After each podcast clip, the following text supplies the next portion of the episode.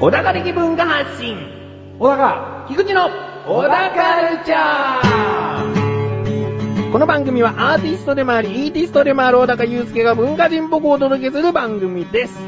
どうも、アーティストでもあり、イーティストでもある、小高祐介でアシスタントの菊池です。しくよろぴー。す。何えシク ヨロシクヨロまではまあいいさ。うピってないよ。ん。うん、ヨロピックとか言うだね。ヨロピックか。ヨロピックもあんま使わねえけどな、最近。使わないな。昭和のノリ。 ということで、こんな適当なアシスタントの菊池と、えー、アーティストでもあり、イーティストでもある、小高祐介が、なんだよ、その肩書き。絶対言わなきゃいけないのかよ。あんたが考えたんだろう よ。でも言うか言わないか、そっちが勝手に決めたんだろいや、なんて言えばいいのかわからなかったよ。 ?2 回目は小高祐介です。でもいいよ。だっメてインさのとかねこっち。はさ、アシスタントのってついてるだのかがらさ、、今言ったじゃん、アシスタントのって言ったから、こっちはメインのって言えよ。じゃあ前回の、あれでいくプロフェッサー小 高。教授 教授。プロフェッサーって言いにくいもん。プロフェッサーの小高祐介です。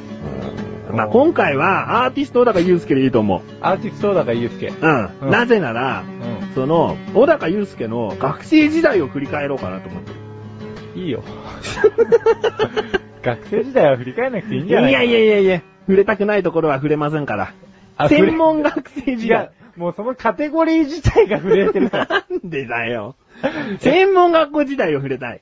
専門学校時代なんかもっと触れなくていいよ。いや、触れたい。触れたい。うん。触れてどうするつもりなんだよ。何を勉強したの何勉強したんだろうね。言えるでしょ、とりあえず。音楽ですね。音楽の何よ。ボーカルですよ。ボーカルかうん。ね。ボーカル化って何をするんですかえー何にもしなかったよ。嘘つけ歌ばっか歌ってたよ。お、いいじゃない。それが一応勉強なんでしょうん。なんか、こう、コツとか教えてもらえるんでしょあー、まあ、コツっていうよりかは結構地道な基礎練だったね。体育会系だ、あれ。発声練習発声練習して。ランニングしながら。とかえなんではっはっはっはみたいな。そこまで体育会系じゃねえんだよなな。なんで大体育会系って。なんか狭い部屋でさ、うんまあちょうどこれぐらいの部屋だよ。うん。狭かねえよ。そんな部屋 にさ、こうキーボード挟んでね、うん。狭いスペースに、うん。まあ、結構有名な先生がいるわけだよ。おうそれいいじゃん。十分じゃん。でこっち側は、狭いスペースに5人ぎゅうぎゅう詰めで、うん。こうね、座らせられるわけだよ。うん。で、こうなんか、みんなで発声練習なんかして。で、男うみんな男だから。うん。まあ、こんな臭い空気がね。昨日、あ、こいつ絶対酒飲んできたよっていうようなやつもいるわけだよ。学生だからね。でもさ、こっちは、あれだよ、腹式呼吸があるじゃないですか。うん深く吸わなきゃいけないからさ、うん。その酒の息を、うん。つって。夏は汗かくしさ、その臭い空気を。あ、なに エアコンとかないのあるけど、ん。あるけど寒くなってくるじゃん。うんで寒くなって決してさ、うんで一時期練習に没頭して、うん。こう汗みんなかいてくると、うんあ、やばいな と。うん。うん。まあ、そこに女の人が一人いれば、まだちょっといい匂いしたんじゃないかみたいな。そうなんですよね。男子と女子はもう完全に分けられてたんで、あ、分けられてんだ、わざと。あのー、個人レッスンっていうか、そのグループレッスンの時は分けられてましたね。全体レッスンの時とかはやっぱりう、んいましたけど、女性と男性では発声の仕方とか声質が違うから練習が違うってこといや、そういうわけじゃないと思うね。ただ教えてくれそいっちの勝ですようん。あ混ぜて欲しかったよ。こっちだって。 なんかもうほんと女の子とキャピキャピ、こうなんかいろんなことしたかったよ。あ。そうお。父さんは。女の子とキャピキャピできるタイプなん ですかそういうタイプじゃないですね。結構人見知りなんで。そんなこと言いながら結婚してるくせに。なんですよね。びっくりしましたね。何があ、専門学校の話で、続けてくんじゃないの そろそろね、こう来るかなと思ったよ。うんうんまあ、その学校でね、うんそうやって音楽の主にボーカルについて勉強したと。したした。なんか、うんこう、これは知っといた方がいいですよ、みたいなことってある。いや、なんか腹式呼吸じゃねえのなんだかんだ、基礎は。基礎は。うん。これができるだけで、うん。声量と、うん。まあ音程も安定するし、うん。で、腹式呼吸とか、まあ、普通の歌でもそうですけど、呼吸するタイミングってうん、すごい大切なんですよ。うん。もうその歌う直前ぐらいに、うんで一気に吸うんですけど、うん。歌う前の方からずっと、って知ってると、うんリズムが合わなくなっちゃったり、あおうと、なんだろうな、リズム感が出なくなる感じ。パッと出ないんですよ。呼吸を間違えると。そう、ん間延びしちゃう感じうん。があるんで、なので、歌う直前に、ってするんですけど、その息の量が結構重要で、うんこの拍数でどれだけ歌うかによって、うん息の量をコントロールして、うん。で、あとは、こう、腹式呼吸って、まあ、うん結局その腹で呼吸するって書くけど、うん。腹に息を入れるわけじゃないじゃないですか。腹にはだって息を保存する期間なんかないわけだうから。ん。せめて行っていたよね。そううん結局腹式呼吸ってあれなんですよ。横隔膜を落として、うんその分肺に入れる空気を少しでも多くしよううん。と。うんでも感覚的には確かに腹に入ってる感じがするんで、うん。歌う時にその腹に入った空気をスッと押してあげると。うん。そうすることによって、音が安定して、声量も出ますよっていう。うん。うん。これをいろいろ応用すればう、ん。結構カラオケで。あ そこゴールカラオケで目立てるよ持てんじゃないかってああ、そう。はいじゃあ、その技術っていうのは、今カラオケが最大限 そうだね、カラオケかバンドか。おう。うん。あとは自分一人で山とか行って車の中で歌ってる時じゃね。 今でもその腹式呼吸は、現役っていうか学生時代の習った通りにできてる。あ、でも自分で続けてますね。おー。やっぱり忘れちゃうと、うんせっかくあんだけ学費払ったのになっていうのもあるし。今ね、トップアーティストになってりゃね、そう 別そうそうそうにいいけど。そうそうそうそう。なんでもない2年間だったなって言っちゃう。それまでだってさ、忘れようと思えば簡単に忘れられるだろうなと思うけど、うん。でもまあ、別に活用できないわ場がないわけじゃないしねう。。うんん。例えばドラムも買えない人がドラムの技術習ってもどこでも披露できないみたいな、そうそうそうそう。そういうところあるけど、うん歌っていうのはどこでもね。どこでもできるうんだ。ん。これ便利な話でね。うん。あーカラオケも全然行かなくなっちゃったけど、うん行こうか。えそんな終わりカラオケ カラオケ行こうか。行こうかっていう話そうですね。まあ、うんそこで、あれじゃない、たまには二人とか、うん少数精鋭で行ってやね、うん。こう、なんか、ボイトレとかすればいいんじゃないみんなで。ええそれには絶対誘わないでください ね。誘うよ。友達少ねえん だから。だって二人って言ったでしょ、今。マンツーマンで、マンツーマンで指導。はいとか言って。入ってる空気っつって。腹とか叩かれそうてそ。うそう。パンパンって入ってねえなっつって。やだよ、遊ぼうよ。 エアコン切ってね。喉がとか。へこいたりしてもらう。なんでさ、遊んでんじゃねえかよ。俺にはないよ、その専門学校の嫌な思い出なんか。ないっすかないよ。学校は嫌なとこだね、でもね。サボっちゃったもん、何回か。これからはね、 その、今回専門学校のええ、ボーカル化について話したけど、ええまあいつか、そのうちどんどんどんどん過去に遡って、浦川祐介を引き出していきたいなと思ってますん で。何にもないよ。いやいやいや、暗い過去があると思うんで、あ、それはあ る。 そういう話もしていきたいなと思います んで、よろしくお願いします。はい、了解。はい、了解。ということで、ここで一旦、CM ですどうも、メガネタンマーニです。マシュルです。毎月第2水曜日更新のアスレチック放送局。いとこ同士ではない男二人あが、れやこれやと話しつく皆と様に汗と涙の大感動おを、届けできません。プロ顔負けの歌と踊りおを、届けできません。熱々出来たてミックスピザを、お届けします。すんのかよ。もうそれ熱くないけど、多いやけでども。そんなあなたが食べたいのってバカ野郎。アスレチック放送局の口枝ラジオ、ぜひお聞きください。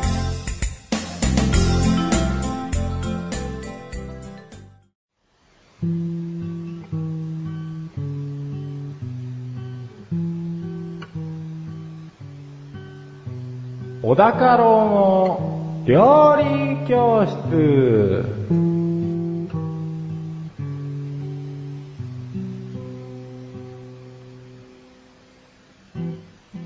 このコーナーは料理研究家の小高野先生に食についてあれこれご指導していただくコーナーです。ちなみに番組内で料理は一切いたしません。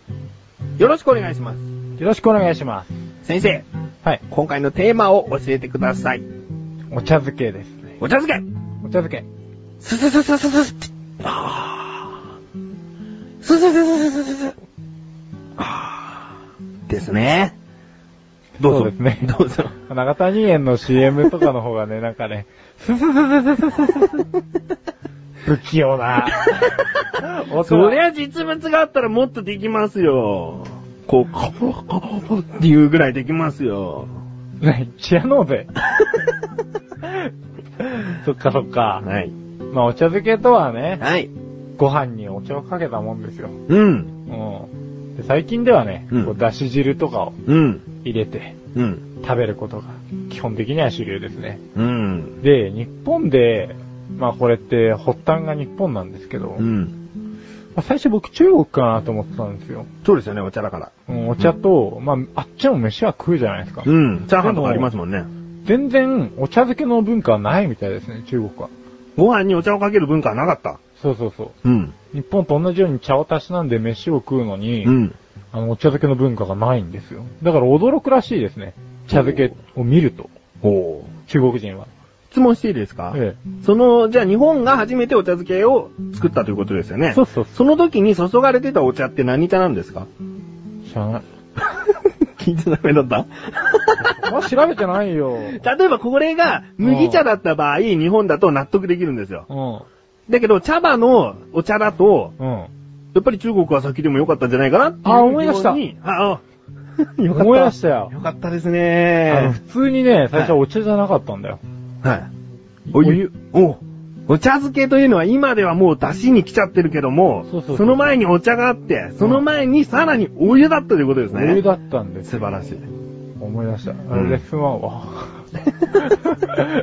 レッスンワンお茶漬けはそもそもお湯漬けだったよよっというねことでね。いや、これよかった。思い出してよかったじゃないですか。いや、すっかり忘れてたわ。 あれ、俺その調べたっけなと思って。女子のこの適当な麦茶だったら、みたいな話、よかった、して。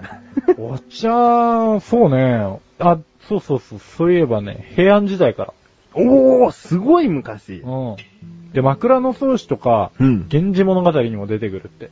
その時の料理名はもうお茶漬け的な言葉なんですか知らない。 あれあんまり今回は質問しない方が良さそうですね。続けてください。そんなことないよ。うんただまあ、それは各自調べてもらってね、やっぱりね、うん。お茶漬けがなんでできたのかっていうところに、ぶち当たるんですけれどうも。んでもまあ、普通に考えればこれわかるんですよね。うん冷えた飯をうん。あったかくして食いてっていう。ほうほうほうん。そこですよね。うで、まあその昔昔はダイエット食だとも言われてましたよね。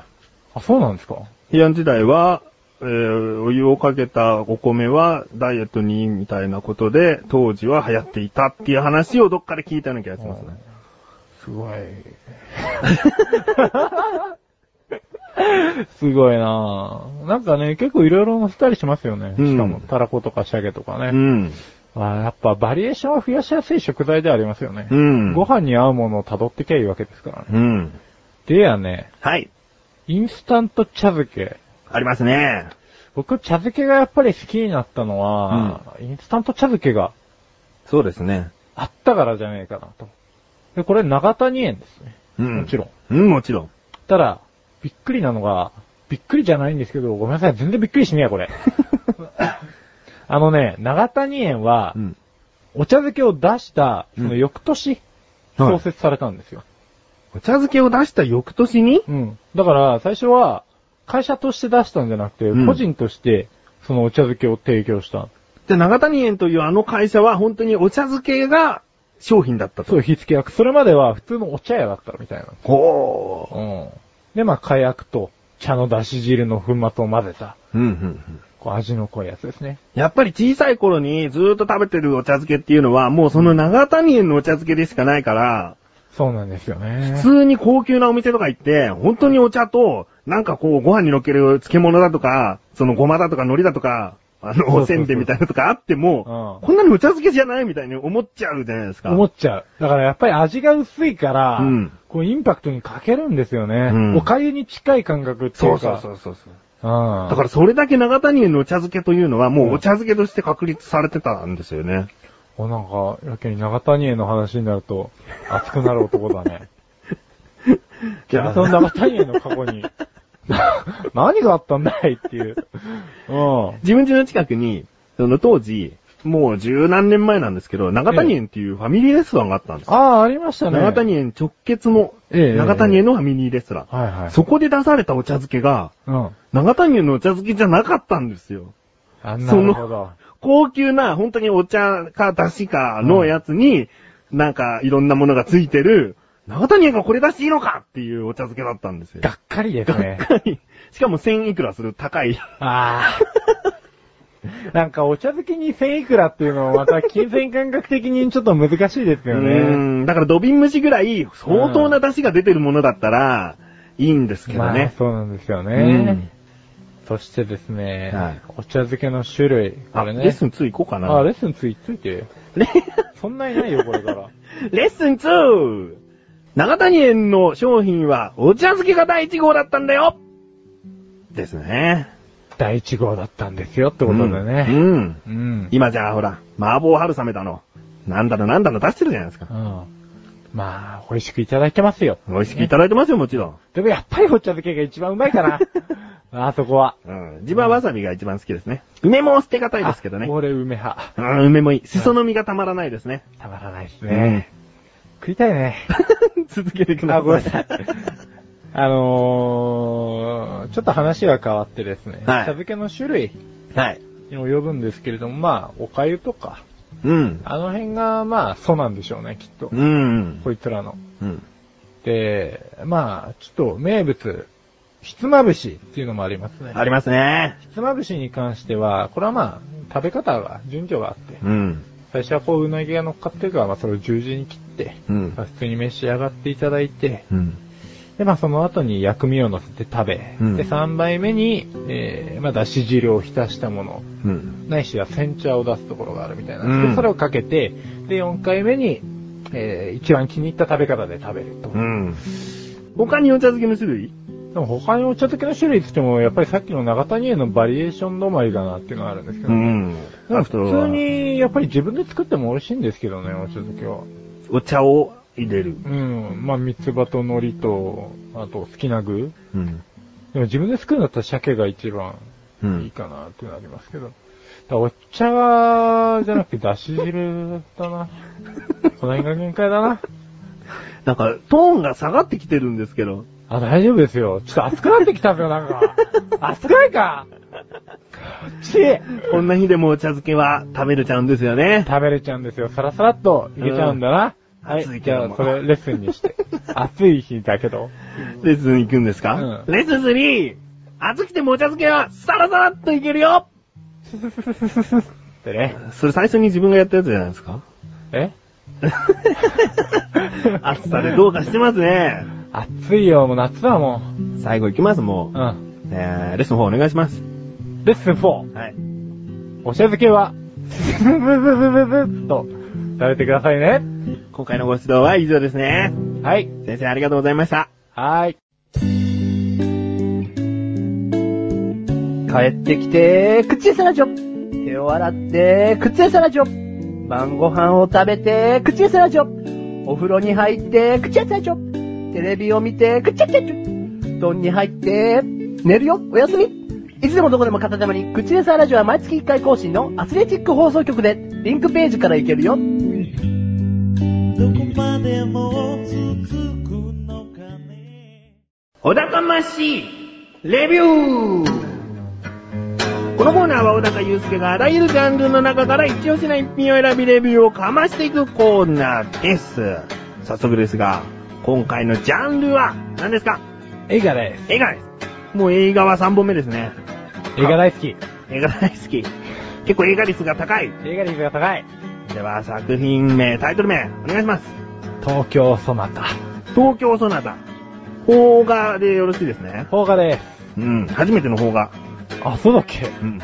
トゥルーマンショー、うん。あ、エレファントと聞きますね。初めての邦画だ。うん。こやっぱり日本の映画。画も褒めていかないと。褒めていかないと。おすすめしていかないと。てか、どっちかっていうと日本の映画の方が好きだったりしてね。じゃあ、その割合おかしいですね。これからですね。そうこれからいっぱい出てくるから。はい。今回は、東京ソナタ。東京ソナタ、うん。監督黒沢清。うん。ホラーが多いよ。ホラーが多いんですか怖いよ。その、よく有名だったのがリング螺旋とかそういう方がのやつあるじゃないですか。うん。着信ありだとか、うんそういうのとはもう違う。あー、あそこほど、ちょっとね、ミーハーな感じはしないね。うん、うん。うん、もっとドス黒い。どす黒い。うん。でもその結局そういう映画が、すごい興行収入上げて、有名になったら、ミーハーな作品になるんですよね、そ れが。そうなんですよね。 なんか、反対の余地がね。 はい今回は東京さんなら、はい。キャストから行っていきましょうか。これはですね、うん。香川照之、はい、してます。小泉京子、はい、知ってる、してますよ。小柳優、うん。うんって感じですね。知らないよね、多 分ね。知らないですね。井之脇海、はい。井川遥、はい。津田寛治、はい。小島和也。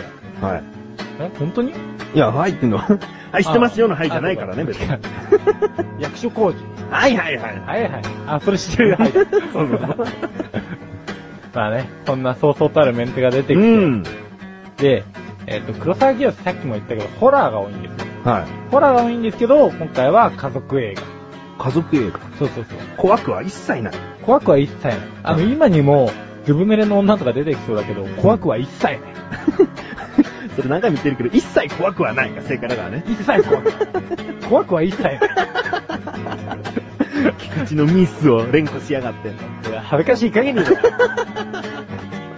恥ずかしくは一切ない。恥ずかしくは一切ないけど、あの、現代の日本をね、こう反映させた作品ですね。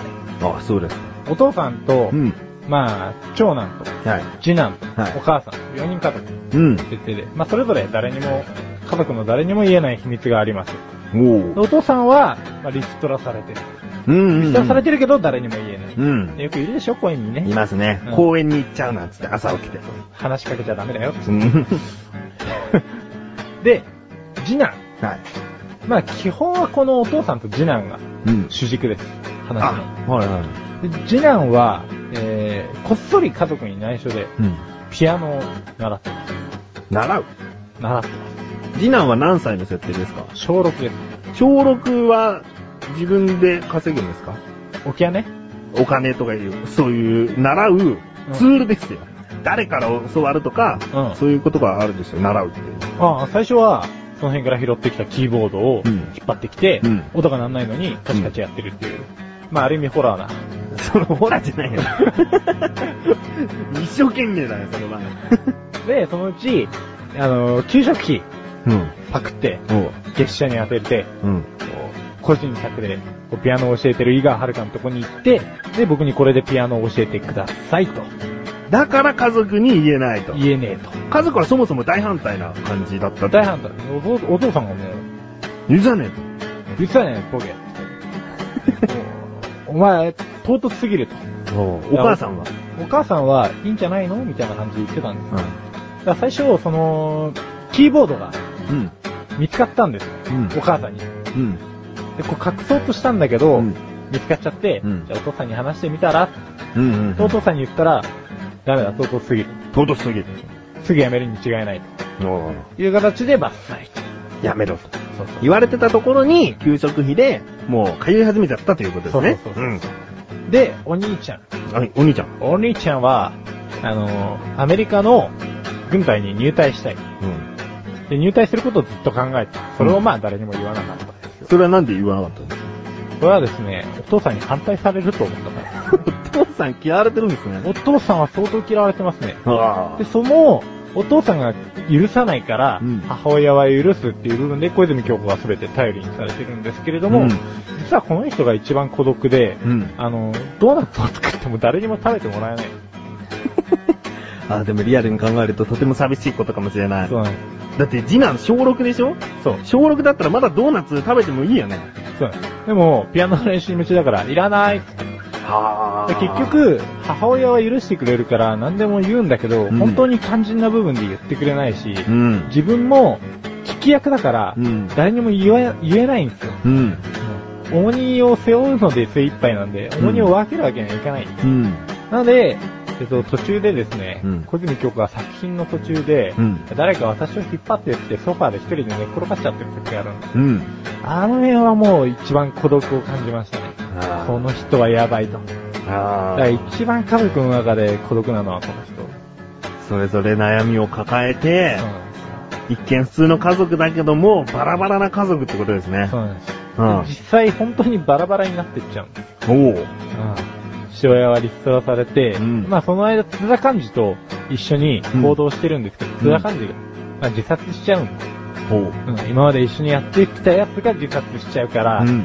こう、今までいい職ついてたんですけど、うんまあ、あのーそれまでのプライドも全部捨てて、うん安い普通のデパートの清掃員になったりとかして、あーちゃんと仕事は一応見つけて、だけどその仕事は言えない。そう。だからスーツでパリッと行くんだけど、ん実際の仕事をジャージ着てやって、うんうん。で、なんかデパートの一角でみんなに見られながら着替えて、うんスーツで帰ってくる。これまだ物語の中盤初めぐらい。中盤ぐらいですね。今回はネタバレしないんですよねし。ないっってことは、す。しない。そんな家族の物語って感じですかそんな家族の物語ですね。みんなだんだんバラバラになってっちゃうんですけど、うんまあ、最後にですね、うんこの黒沢清監督が、この映画を作った最大の理由として、ん。こう家族の中のこう説明のできない希望みたいなものをうん。見せたかったって言ってるんですよね。おー。なので、こう、バラバラになった家族が、うんこう、みんなそれぞれ孤独にこう離れてって、うん。で、最後、こう、再生していく過程、うんうんうん。壊れてしまった細胞がくっついていくような、うんうんうん。そういう感情をこう描いた映画。こう言葉ではちょっと説明できない感じなんで、これは本当に最後見てほしいんですけど、おすすめ。久々に泣きましたね、この映画は。泣ける映画。泣か、ほとんど泣かなかったんですけどね、僕結構泣ける映画でも泣かない人なんですけど、これは、はい。すげえ泣ける。ボロボロ。俺最後相当泣きましたね。あ、中盤でもところどころ泣ける いや、中盤は泣けないですね。と。もう最後後半。の、その希望がやばいんですよ。 すげえと。うん。うん。黒沢清天才と。そそられますね。そそられますでしょこのお高まそそられますそなそられるでし ょ今回の星、最大が5つ星でございます。いくつですかなんとなく分かってると思うけど、5つです。いやー、これはもうまた菊池もそそられてきたんで、え機会があったら、ツタヤ行ったらもう借りるのに。借りれますリストに頭の中のリストに入れときえ、えます。えーということで、え、はい。以上、お高ましレビューでした。